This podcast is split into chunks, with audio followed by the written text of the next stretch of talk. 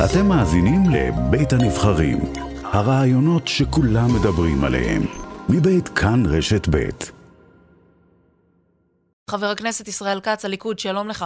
שלום, בוקר טוב. מאמין שאם היועצת תעשה את מה שתעשה, תאשר את המינוי הזה, תצטרכו להחליף אותה אם וכאשר תגיעו לשלטון? הליכוד לא הולך להדיח אנשים, הליכוד בהחלט רוצה לעשות שינוי באיזון של מערכת המשפט, פסקת התגברות, דבר שחוגים רחבים מאוד תומכים, כדי שדעת הציבור באמצעות הכנסת תבוא לידי ביטוי. אז איך אתה מסביר את הדברים שאומרים חבריך למפלגה? אני לא, אני לא רוצה להתייחס, אני רק אומר שהליכוד לא הולך אה, להדיח אנשים, הליכוד צריך לעשות שינוי. עכשיו, אגב, לגבי כל הסוגיה של הרמטכ"ל, אני לא מכיר את הפרטים, אבל יש אה, בכל תחילת ממשלת מעבר, הייתי שר אוצר בממשלה האחרונה, הייתי גם שר בממשלות מעבר קודמות. יוצא, חוזר היועץ המשפטי לממשלה, הנחיות היועץ המשפטי, מה מותר ומה אסור לממשלה לעשות. אגב, יאיר לפיד הוא ראש הממשלה הראשון שמכהן רק כראש ממשלת מעבר, בלי להיות קודם ראש mm-hmm. ממשלה, כי דקה אחרי שעבר אה, חוק פיזור הכנסת, מתוקף ההסכם הפוליטי הוא נכנס לתפקידו. כך שההגבלות עליו עוד צריכות להיות חמורות יותר, הוא לא קיבל מעולם בעצם. את אמון הציבור והכנסת. אבל אנחנו שומעים שהייעוץ המשפטי של משרד הביטחון כן אומר שזה בסדר, ועכשיו לא, לא גם היא נוטה להגיד שזה בסדר. לא נכנס לעניין הרמטכ"ל, כי אני לא מכיר, זה נושא כבד, זה נושא חשוב.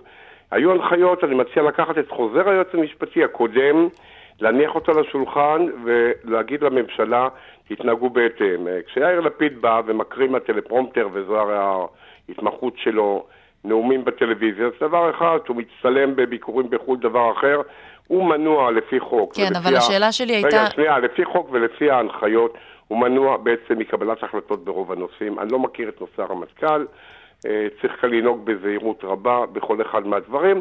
לקחת את הנחיות היועץ המשפטי לממשלה שחלו לגבי ממשלת הליכוד, ופשוט לשכפל אותם. אבל לא השאלה היא, האם היועצת המשפטית ש... לממשלה היא יועצת מטעם לדעתך? אנחנו לא הולכים להדיח אנשים, אנחנו בהחלט רוצים... זו לא הייתה השאלה. לעשות שינוי... מה הייתה? אז לא שמעתי. האם היועצת המשפטית לממשלה הנוכחית, לדעתך, יועצת משפטית מטעם? אני לא נכנס לדבר הזה, אני מכבד את המערכות, אבל אני טוען שצריך לעשות שינוי עמוק ו- ומבוקר. אני, אני חושב שהמערכות האלה הן חשובות, אבל צריך לעשות בהן שינוי. יש לא מעט נושאים שמגיעים לבית המשפט העליון, ומוכרעים לפי השקפת עולם ליברלית אה, ו- ו- וכדומה. יש חוגים כאן, דתיים וימניים, שמקבלים פחות קשב בגלל... בכל העניין המשפטי, אם רוצים לדון בזה, יש את האיזון הזה, המתח בין הצדק לבין השוויון. בארה"ב נוהג השוויון, אף אחד לא מתיימר להיות הצדק המוחלט, הנשיא מנה את... אבל רגע, בוא, בוא נשאר אצלנו רגע, למה אומרים, ישראל, למה אומר חבר ישראל, כנסת שלמה קרעי צריך להחליף רגע, את כל המינויים? במדינת ישראל הצדק הוא כאילו רק בידי השופטים, אבל יש, יש חוגים בציבור, ואני חושב שבנושאים ערכיים ואידיאולוגיים צריך לאפשר לעמדות גם לבוא לידי ביטוי, כמו שקורה ולהחליף את אותם פקידים אם הם לא ממלאים אחרי העמדות? אני עניתי כבר תשע פעמים, את רוצה, אני אענה אז אני רוצה פעמים. להבין אבל מאיפה מגיעה האמירה של חבר הכנסת שלמה קרעי. אני לא בא ומתייחס לאמירות, אני מנתניהו... למה? לא, כי הם לא, הולכים לפריימריז לא עכשיו? לא שמעתי, לא, ממש לא. אני מנתניהו לא שמעתי אמירות מהסוג הזה, בהחלט אני חושב שגם הוא תומך. אה, בשינויים אה, באיזון מול מערכת המשפט, בלי להדיח, בלי לעשות דברים מהסוג הזה. אבל כשדודי אמסלם דיבר על לצרף את רע"מ אחרי 61, הוא ידע לצאת נגד זה ממש ממש מהר. דודי אמסלם הבהיר למה בעצמו... הפעם, לא, אבל למה הפעם אנחנו לא שומעים כזאת התנערות אם זה לא על דעתו? דודי אמסלם הבהיר בעצמו את דבריו, הדבר האחרון שהוא רוצה זה את מנסור עבאס בקואליציה, הוא גם לא יהיה בקואליציה, הוא מתחנן להיות. כן, סבבה, אבל איפה הגינוי של נתניהו לדברים האלה שנאמרו אם הם לא על דעתו? עוד פעם, אני לא פרשן הבוקר אה, אה, לענייני התבטאויות. שאלת אותי לגבי הדברים ולגבי עמדות הליכוד. בהחלט שינוי צריך להיות במערכת באיזונים, פסקת התגברות. הליכוד לא הולך להדיח אנשים מתפקידם. אוקיי, okay, אז זו גם, אה, זו גם תשובה. בוא נדבר רגע על חוק המטרו, כי נראה שהיום כן תהיה איזושהי הזדמנות אחרונה להעביר אותו. אתה כן. קידמת את החוק הזה גם כשהיית במשרד התחבורה, בתור שר נכון. התחבורה. גם לא כשר אוצר הכנתי את החוק. ולא כן. צובט לך בלב? תראה, קודם כל אני הוצאתי לדרך את המערכת הראשונה להסעת המונים, הרכבת הקלה בגוש דן, שהשנה אני מקווה שתתחיל לנסוע.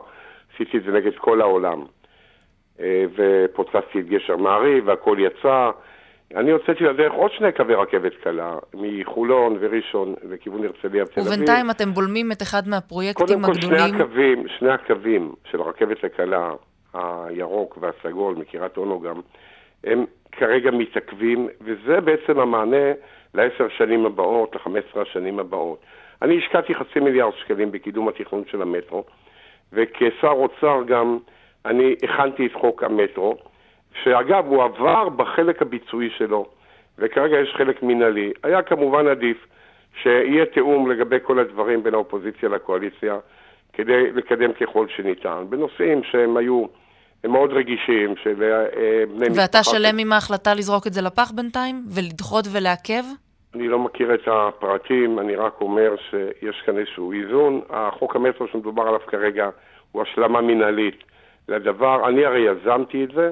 אני מאוד מצטער שמעכבים... השלמה מינהלית שתעכב מאוד את הפרויקט. מעכבים, לא, זה לא מה שאמור לעכב, אבל אני מאוד מצטער שמעכבים את שני קווי הרכבת הבאים, שהם כבר בהכנת תשתיות, שהם אמורים להסיע ביחד עם הקו שיתחיל לעבוד, 300 מיליון נוסעים בשנה. אני לא אכנס עכשיו לניתוח תחבורתי, למה הכל מתעכב כאן, למה ביטלו כבישים בפריפריה ואת הרכבות בפריפריה, למה פוגעים בצורה כזו דווקא בשכבות שזקוקות לתחבורה ציבורית. מדברים גבוהה גבוהה ובאופן מעשי הקפיאו. תראי, נתב"ג, עשיתי את רפורמת השמיים פתוחים. רגע, אבל אנחנו מדברים על המטרו, חבר הכנסת כן, כץ. כן, 25 מיליון נוסעים עברו בנתב"ג ב-2019 לפני הקורונה. לא ושוב, לא זה לא מסביר, זה לא מסביר לא את העניין של לא, לא המפלגה לא, שלך מעכבת עכשיו את חוק המטרו, תקשיבי, שזה פרויקט מסביר, ענק שהולך כן, עכשיו להתעכב אם לא להיתקע. אי אפשר לנופף דבר אחד. היום נתב"ג פקוק, כי הם פיטרו אלף עובדים שהיה צריך להחזיק אותם.